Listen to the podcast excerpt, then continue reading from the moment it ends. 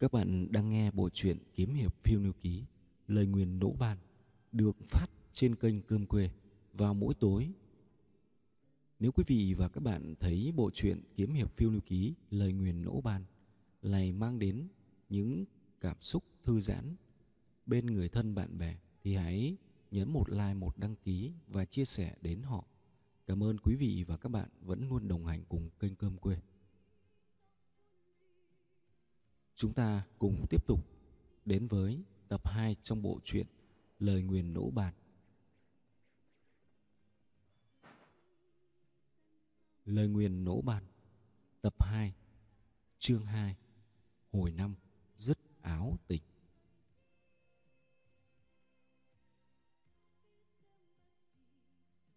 Ông Lục vẫn bám theo bóng người trước mặt, thân hình đó thoăn thoắt tựa bóng ma. Mới thấy ở trước khoảng chục bước chân, chớp mắt một cái đã ở ngoài mười lăm bước. Ông Lục mặc kệ, ông chỉ biết liên tục đẩy nhanh nhịp bước, vừa để thở hổn hển, vừa đuổi sát theo sau. Ông không để tâm mình đã chạy tới đâu, cũng chẳng kịp quan sát cảnh quanh xung quanh. Lúc này cho dù có người đi qua ngay bên cạnh, có lẽ ông cũng không nhìn thấy. Trong mắt ông giờ đây chỉ còn nhìn thấy cái bóng thoăn thoắt hiện ở phía trước, băng qua nhà trước, vòng quanh phòng ốc, ra khỏi sảnh đường, chạy dọc hành lang, chạy ngang giếng trời, rồi lại băng qua nhà, ra khỏi sảnh. Cuối cùng ông Lục cũng đã đứng khựng lại vì bóng người ở phía trước đã biến mất. Trước mặt ông là một dòng kênh thẳng tắp chắn đường. Ông Lục chậm rãi xoay người, thở từng tiếng hổn hển, ngẩng đầu nhìn khắp xung quanh. Lúc này ông mới phát hiện ra mình đã ở bên ngoài cổng chính của tòa trạch viện. Hơi thở hào hển của ông Lục đột nhiên ngưng bặt, tựa như cổ họng vừa bị thứ gì đó bóp nghẹt. Cổng chính vẫn mở toang, nhưng ông Lục không dám chạy ngay trở vào. Ông đã xông ra rất đường đột, nhưng muốn trở vào chắc chắn sẽ không dễ dàng như vậy. Ông kéo chiếc sọt mây trên vai ra trước để che chắn, sau đó xoay người một vòng, quan sát kỹ lưỡng cách bài trí của cổng chính và bố cục phong thủy trước cổng.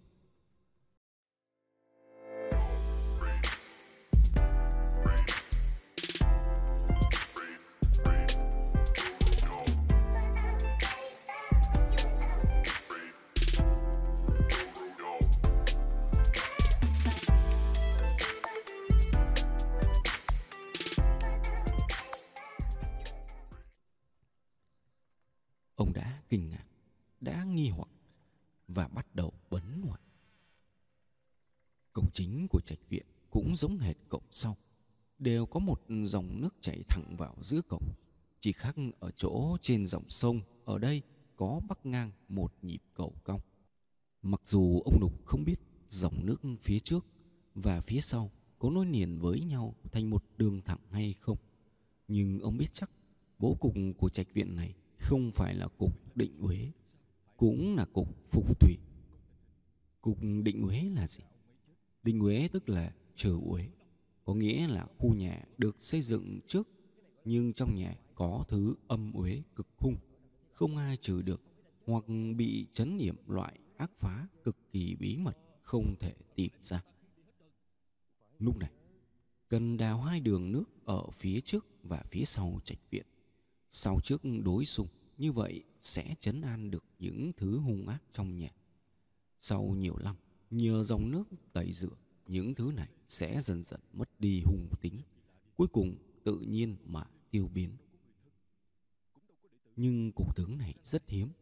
Thông thường nếu là những nhà có đủ khả năng đào hai con kênh dẫn nước, chẳng thà bỏ nhà hoang nhà cũ, tìm khu đất cắt nợ dựng nhà mới còn yên thân hơn. Hơn nữa cục tướng này rất khó khống chế. Sau khi hung tướng đã trừ hết, còn phải lập tức đổi đường dẫn nước. Nếu không, nó sẽ mau chóng phá vỡ khí dương vừa tụ và phá hủy gia tộc, cực nam tổn hại đến người nhà. Cột cục phục thủy. Phục thủy nghĩa là ẩn tàng trong nước, tích thế dưỡng tình, chờ đợi thời cơ tung bay phấn thoát. Thông thường chỉ khi thầy phong thủy tính toán được trong nhà có người mang mệnh tướng rùa thiêng xuất thế, cá chép vượt nong môn mới có thể bố trí nhà ở theo cục phục thủy. Nhưng cục phục thủy dành cho mệnh rùa thiêng cá chép, ngoài việc dẫn nước trực xung tới cổng, còn kết hợp với đường nước bao bọc xung quanh, tạo thành thế nước xoay vòng. Nhưng khu trạch viện này, ngoài kênh nước chạy thẳng đến trước sau, xung quanh không còn bất kỳ đường nước nào khác. Như vậy, chỉ còn một khả năng duy nhất. Đây là cách cục phục thủy, chữ nhất thuận, hay là cách cục tiềm long, Liễu Toại, người đời Thanh trong cuốn Đại Thế Cục Phong Thủy có viết: rồng ra xuống đầm sẽ thành con dao long, cũng gọi là rồng bị khốn. Tiềm long hợp với đường nước thẳng thành hình chữ nhất, như vậy mới có thể tung bay. Đường nước để ẩn phục trước hết phải là dòng nước chảy, thứ hai là không được có vật chấn thủy. Đại Đế Cục Phong Thủy, trước các liễu của Liễu Toại đời Thanh, nội dung sách không hề bàn về phong thủy dương trạch hay phong thủy âm trạch, mà chỉ chú trọng đến phong thủy địa phương, tức là xuất phát từ cục thế phong thủy của một khu vực để đánh giá về dân tình, sản vật và có xuất hiện nhân tài kiệt xuất hay không. Nhưng sau này bị một số nhân sĩ nổi tiếng trong giới phong thủy chỉ ra những chỗ sai lầm trong sách, nên người đời bắt đầu nghi ngờ, cho rằng cuốn sách này bịa đặt, không còn tin theo lý luận trong sách nữa. Liễu Toại uất ức mà chết, cuốn sách cũng không được lưu truyền. Nói cách khác, chỉ có những người có dạ tâm muốn chiếm đoạt cả thiên hạ mới bày ra đại cục này. Hơn nữa, bản thân kẻ muốn chiếm đoạt thiên hạ cũng phải có được long mạch. Nếu không có long khí của gia tộc đế vương trấn áp, thủy âm trước sau đối xung, dương nguyên của ngôi nhà sẽ bị phá hủy, biến thành một ngôi nhà chết hoặc nhà ma. Mặc dù Lỗ Thịnh Nghĩa từng nói với ông rằng chủ nhân của khu nhà này thuộc tướng Cách Dọc, nhưng ông vẫn luôn cho Lỗ Thịnh Nghĩa cố tình ra vẻ huyền bí. Nhưng hôm nay tận mắt chứng kiến bố cục phong thủy của khu trạch viện, lại nhìn thấy chiếc trống đá vân rồng cao tầm hơn nửa thân người chấn ở hai bên cổng, và hệ thống đấu cùng hình lưng rồng chống đỡ trên nóc cổng, quả thật không tin không được. Ông cảm thấy vô cùng thất vọng, trong lòng có thứ như sụp đổ, như gục ngã, nhất thời không biết nên ở hay lập tức bỏ đi. Không, không thể cứ quẩn quanh trước cánh cổng này, cũng không thể cứ thế mà đi cho dứt. Ông kéo vạt trước của chiếc áo giải bông ra, tay phải đưa quả chuông nhiếp hồn tự phong rạch mạnh, cả vạt áo lập tức đứt dở, tấm áo dài đã biến thành áo ngắn. Ông biết nếu ông quay trở vào, chắc chắn sẽ phải đối mặt với một trường ác đấu.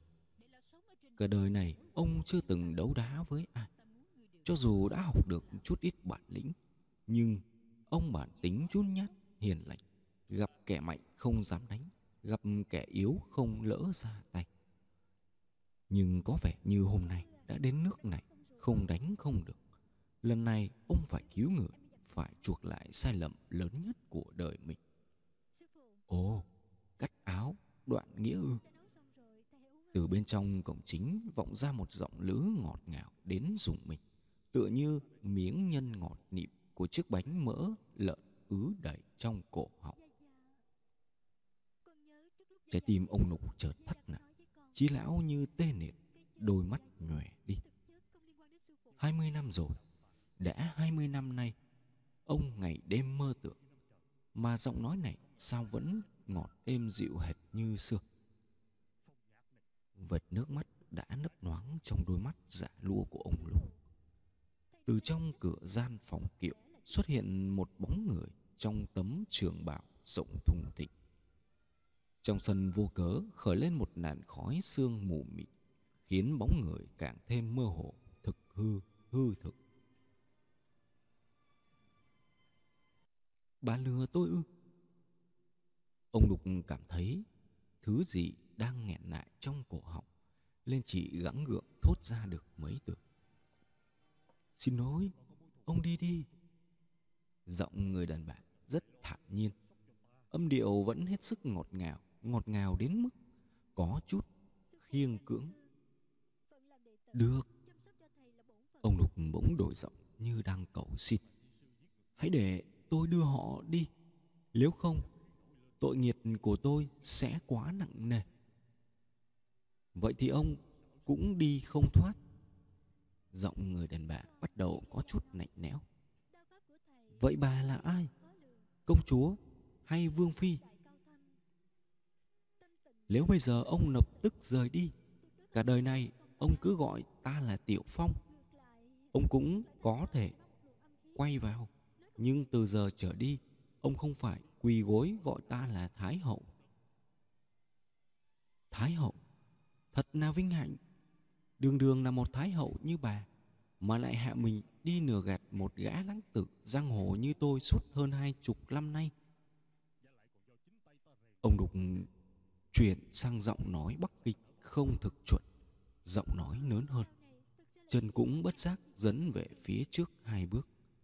Một kẻ quê mùa rốt nát như tôi vốn dĩ không biết quỷ gối, cũng không hiểu thế nào là quỷ gối. Nhưng hôm nay tôi sẽ cố gắng hết sức để quỳ xuống trước bà. Hãy để tôi đưa bọn họ rời khỏi đây. Họ chỉ là những người thợ chất phác hiền lành, không có gì nguy hiểm. Người phụ nữ chợt bật cười khánh khách, tiếng cười rất quái dị, giống như đang cắn thứ gì đó trong miệng. Tại sao ông lại trở nên cố chấp hồ đồ như vậy? Nếu như họ không gây nguy hiểm cho gia tộc chúng ta, tại sao ta phải lao tâm khổ tứ cho ông vào phục vụ ở trong nhà họ suốt hơn hai mươi năm qua? Vậy bà hãy niệm tình tôi đã làm cho bà biết bao nhiêu việc. Hãy tha cho họ lần này đi. Ông Lục vẫn tiếp tục cầu xin. Những việc ông đã làm chỉ để báo đáp ơn huệ cho ta. Ta chẳng lỡ gì ông hết. Thế nhưng hôm nay chính là tôi đã đưa họ đến, không thể tính là để báo đáp cho bà. Bà đừng để cho tôi phải chuốc lấy tội nghiệt này. Ông Lục bắt đầu run sợ. Vì thế ta mới để cho ông toàn mạng mà rời khỏi đây. Ông Lục bắt đầu im bặt, nhất thời không nói lại được lời nào. Ông lại tiếp tục dùng tiếng ngô lại. Tôi xin bà, tôi quỳ xuống đây. Tôi xin bà, tôi quỳ xuống đây. Ông Lục vừa nói vừa bước lên phía trước, cúi gập gối như chuẩn bị quỳ xuống. Đúng lúc ông hạ gối xuống nhưng chưa quỳ hẳn, bỗng vụt lên một cái, nhảy bật lên cao lao về phía trước.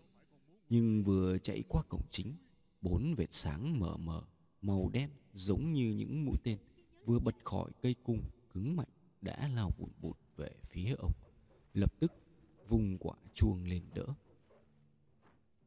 Bốn mũi tên đèn lao về phía ông Lục nhanh như chớp xẹt. Đó là bốn con chim cổ thư mà ông Lục vẫn đinh ninh chúng là chim mỏ sáp. Khi mép chuông đồng còn cách chúng khoảng hơn một thước, chúng đột nhiên bay tản ra tứ phía. Ông Lục vẫn không chừng chịu bước, tiếp tục xông vào bên trong, chạy thẳng đến chỗ người đàn bà ác độc vừa xuất hiện.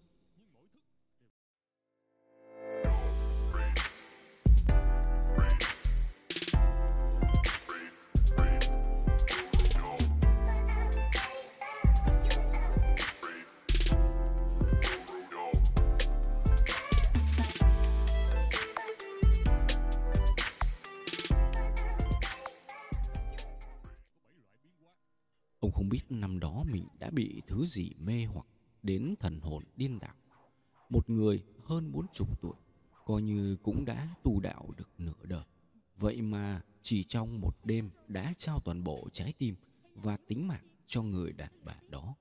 Lại nghe theo lời bà ta, ở lại nhà họ Lỗ hơn hai mươi năm.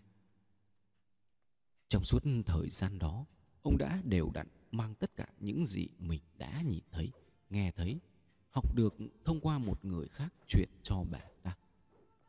Và hôm nay, ông còn đích thân đưa người nhà họ Lỗ vào trạch viện này, chỉ vì người đàn bà đó đã cho người chuyển lời tới ông rằng muốn tận mắt thấy thân thụ thực sự của người nhà họ Lỗ. Giờ đây, ông Lục căm hận bản thân mình ghê gớm. Bản thân tự nhận mình là một người biết phân biệt âm dương, dẫn dắt quỷ thần. Tại sao không nhận ra được bộ mặt thật của con người kia? Tại sao ông không bao giờ tin vào lời nói của Lỗ Thịnh Nghĩa, trong khi người đàn bà kia suốt hơn hai chục năm qua từng nói một câu thật dạ mà ông lại mù quáng tin theo không chút nghi ngờ? Trong thâm tâm ông còn coi bà ta là một người tri kỷ mà lâng lưu gìn giữ trong lòng, không tiết lộ với ai. Ông Đục nghiến chặt hai hàm răng, trong lòng dần sắt lại. Ông Đục chỉ bước thêm được một bước đã phải dừng lại ngay. Một con chim mỏ sáp đã mổ trúng cánh tay đang vung lên của ông. Tay áo bị xuyên thủng, tung ra một cụm bông lớn. Lại thêm hai con nữa. Một con đáp xuống vai ông, một con giơ vuốt quặp nấy bả vai. Ông lập tức vùng vẫy muốn hất chúng ra, không để cho nũ quái điểu có cơ hội mổ xuống đỉnh đầu mình. Còn một con nữa bay xẹt tới, quét bộ móng vuốt qua mặt ông, khiến ông lập tức thể nghiệm được độ sắc nét của móng vuốt quái điểu. Bộ vuốt rạch lên mặt ông một vết thương đau đớn thấu xương tủy, kèm theo một luồng hàn khí tê buốt, tựa như những mũi sủi băng sắc lạnh dài và mảnh xuyên suốt qua tâm não. Vốn dĩ loài chim này thích ăn những thứ có độc, và óc của người chết lâu dần toàn bộ phủ tạng đều thấm đẫm chất kịch độc. Xương cốt móng vuốt cứng rắn như thép, lạnh buốt như băng. Ông Lục còn chưa kịp dùng mình, con quái điểu vừa mổ thủng tay áo đã lượn vòng trở lại, tiếp tục lao xuống. Ông Lục vội lùi lại tránh né. Cù Thư một đòn không trúng, lập tức giang cánh bay ngang đuổi tới. Ba con chim còn lại cũng lối nhau lao xuống. Ông Lục chỉ còn biết lùi lại. Chợt thấy chân đã chạm đến ngưỡng cửa, sắp bật ra ngoài đến nơi. Lúc này hai cái trống đã ở hai bên cũng bắt đầu chuyển động, không biết là thứ nuốt nẫy sát nhân gì đang chờ đợi sẵn. Một thầy phong thủy thư sinh yếu ớt nhất thời, không thể đối phó nổi nũ quái điểu hung hãn, lại thêm vết thương đau đớn trên mặt, càng khiến ông luống cuống chân tay. Ông vừa lùi lại, bàn chân vấp ngay vào ngưỡng cửa, lập tức ngã ngửa ra phía ngoài. Mặc dù cổng chính đang mở rộng, nhưng dường như còn một cánh cổng vô hình khác đang đóng mạnh, khiến nỗ chim không dám vượt qua. Tất cả đều sải cánh đảo ngược, quay đầu bay nộn vào bên trong. Ông Đục ngã thẳng cẳng trên đất. Bỗng thấy hai luồng gió rít nặng nề đan chéo vào nhau trên đầu. Ông định thần nhìn kỹ, thì ra là hai chiếc trống đá cao khoảng lửa thân người đang treo lơ lửng trên xẻ nhà ngang mái cổng. Thứ dùng để treo trống không phải là dây thừng hay dây xích sắt, mà là hai thân cây. Ông biết trong thân cây to bằng cái bát lớn kia ẩn chứa thứ quái dị mà có thể khiến hai chiếc trống đá lắc lư qua lại, hệt như quả lắc đồng hồ. Ông Lục vừa bò ra ngoài, hai cái trống lập tức dừng lại, bám chặt vào hai bên tường, ở hai bên khung cửa, treo xéo ở đấy lặng lẽ chờ đợi mục tiêu tiếp theo. Từ trong trạch viện bỗng vọng ra hai tiếng cười lạnh lẽo. Ông Lục cũng cười khẩy một tiếng, vừa mới xông bừa vào cổng đã lập tức áo thủng, mặt rách, lê lết mà lăn trở ra. May mà còn tốt số, nếu không đã bị hai mặt trống đá giã cho dẹp lép. Ông Nục nhớ lại, hình như có lần Lỗ Thịnh Nghĩa từng nhắc đến cơ quan này gọi là chùy trống tự đập, dùng để chặn kín đường lui. Một khi nút này đã buông, chắc chắn sẽ là cục diện đuổi cùng giết tận. Vị hồng nhan chi kỷ kia, ngay đến ông cũng không chút nương tay, làm sao có thể buông tha cho những người còn lại. Ông Đục đưa ngón tay sờ lên vết thương trên mặt, hai mép vết sạch đã loe cả sang hai bên. Ông đưa ngón tay dính đầy máu vào trong miệng, không biết có phải vị tanh của máu đã kích thích hay không mà ánh mắt ông chợt kiên định khác thường. Ông lại đưa ngón tay thấm nước bọt vê lên chòm râu sơn dương, khiến những ngọn râu bê bết nhọn và vểnh lên phía trước. Ông truyền quả chuông nhiếp hồn tự phong sang tay trái, tay phải mở lắp đậy của hòm mây. Sau đó tay trái sơ cao, cổ tay xoay chuyển kéo theo quả chuông xoay tít. Tay phải thọc vào bên trong hòm mây, không rút ra nữa, giống như một thứ vũ khí đang giấu kín. Nhịp thở của ông bắt đầu gấp gáp. Trong gió lạnh, hơi thở phả ra kết thành từng làn khói trắng mịt mờ. Nhưng bước chân của ông vô cùng vững chãi, không nhanh không chậm, lại tiếp tục tiến vào trong cổng. Ồ! Từ trong cổng bật ra một tiếng kêu kinh ngạc, là vì tiếng người đó đã thấy ông Lục tiếp tục tiến vào, cũng vì phát hiện ra đôi mắt đầy sát khí đằng đằng của ông, hung quang lấp láng. Một tiếng chuông trời vang, tổ xưa bày đạo trạc úm. Hai tiếng chuông trời vang, mời được thiên binh thiên tướng úm. Ba tiếng trời vang, yêu ma quỷ quái tam úm. Trời mở nhật nguyệt cùng hiện, đắp sập diêm vương thăng được úm. Tâm tội, việc tội, người tội, than dơ miệng dơ, óc dơ úm. Tự đến báo, tự chọn đường úm. Hồn đến theo chuông chuyển, hồn đến theo chuông chuyển úm. Ông đang tụng niệm nơi mở đầu của thần chú chuông thu hồn trong Thiên Sư Pháp.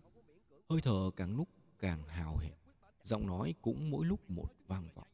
Mỗi khi liệm chứ úm lại thở ra một hơi thật dài, làn khói trắng phả ra trước mặt càng lúc càng dày đặc. Quả chuông nhiếp hồn tự phong trong tay ông đã xoay tít mù, bắt đầu văng vẳng những tiếng u u. Để sử dụng được chiêu thức chuông thu hồn, yêu cầu phải có một nội khí dồi dào. Ông Lục chưa từng học võ công, cũng chưa từng luyện qua nội khí, nhưng ông đã học được phương pháp đại hoán khí, lấy khóe bù giọt, bằng cách lấy hơi thật mạnh và nhanh để bù đắp cho sự thiếu hụt của nội khí.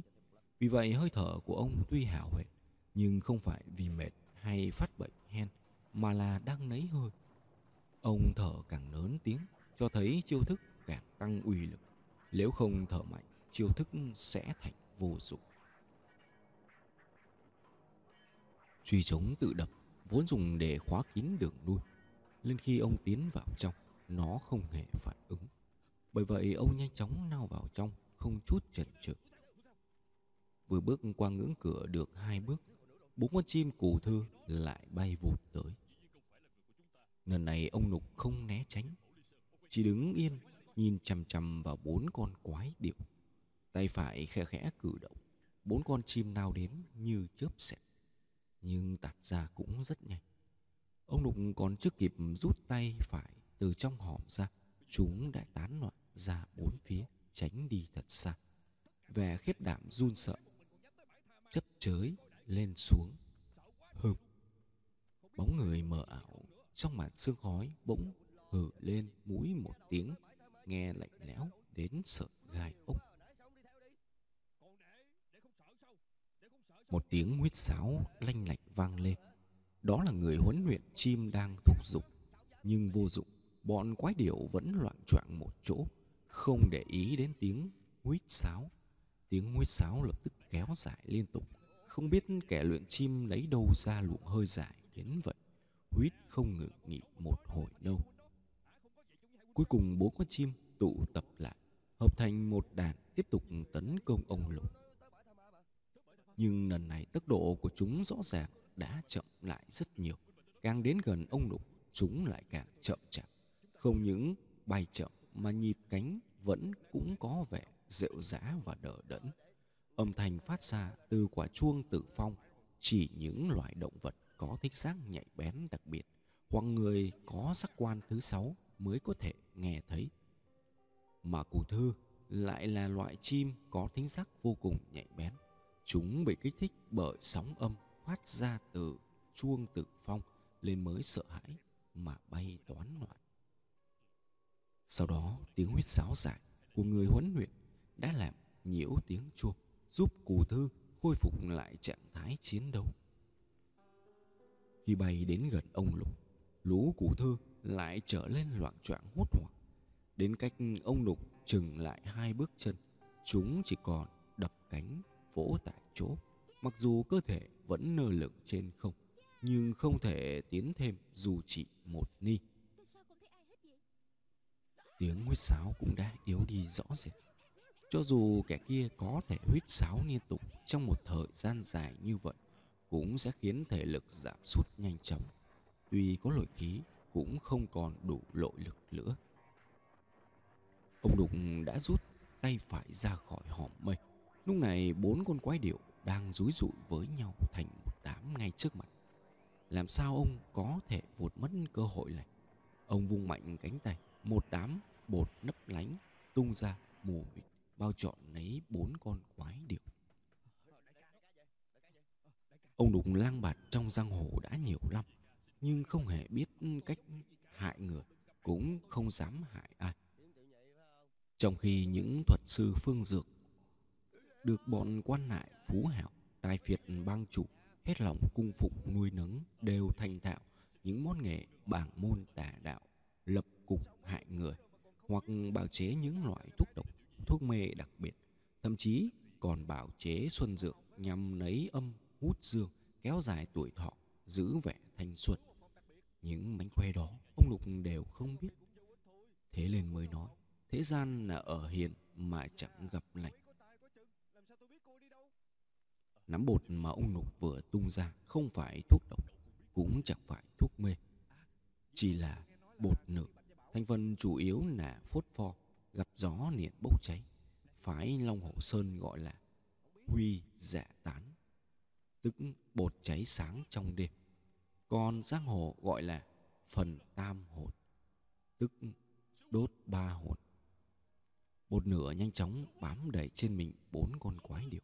Trong nháy mắt chúng đã biến thành những con chim nửa, vừa đập cánh giãy giụa vừa rít lên thảm thiết, bay vòng trở lại, lao thẳng về phía bóng người đứng trước phòng kiệu.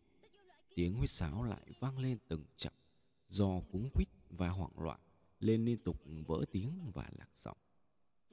Bốn con quái điểu tựa như đám mây trúng một bức tường vô hình, đồng loạt rơi phịch xuống dưới chân người kia. Trong không trung sặc sụa những thứ mùi khét lẹt của lông vũ bị đốt cháy. Lũ quái điểu quằn quại giãy giụa trên mặt đất, thân hình cháy đen trơ trụi, chỉ còn lại vài cọng lông đang bốc khói nghi ngút. Giỏi lắm, năm xưa tôi đã không nhìn lầm ông. Giọng nói của người đàn bà lúc này mới giống một người bình thường. Ông Đục vẫn thở từng hơi hổn hển, tiếp tục thọc tay vào trong họng, rồi bước từng bước chậm rãi mà chắc chắn về phía trước. Ông cảm thấy bản lĩnh của ông đang dần dần được chứng tỏ. Chiêu thức chuông nhiếp hồn đã đánh ra cũng tựa như mũi tên đã ở trên dây cung, không thể thu lại. Mặc dù ông vẫn chưa tung ra chiêu tiếp theo, mới chỉ lặp lại một chiêu hồn theo chuông chuyển, thế nhưng sức mạnh và khí thế vận chuyển không ngừng trong chiêu thức này đã khiến cho bản thân ông cũng cảm thấy bất ngờ.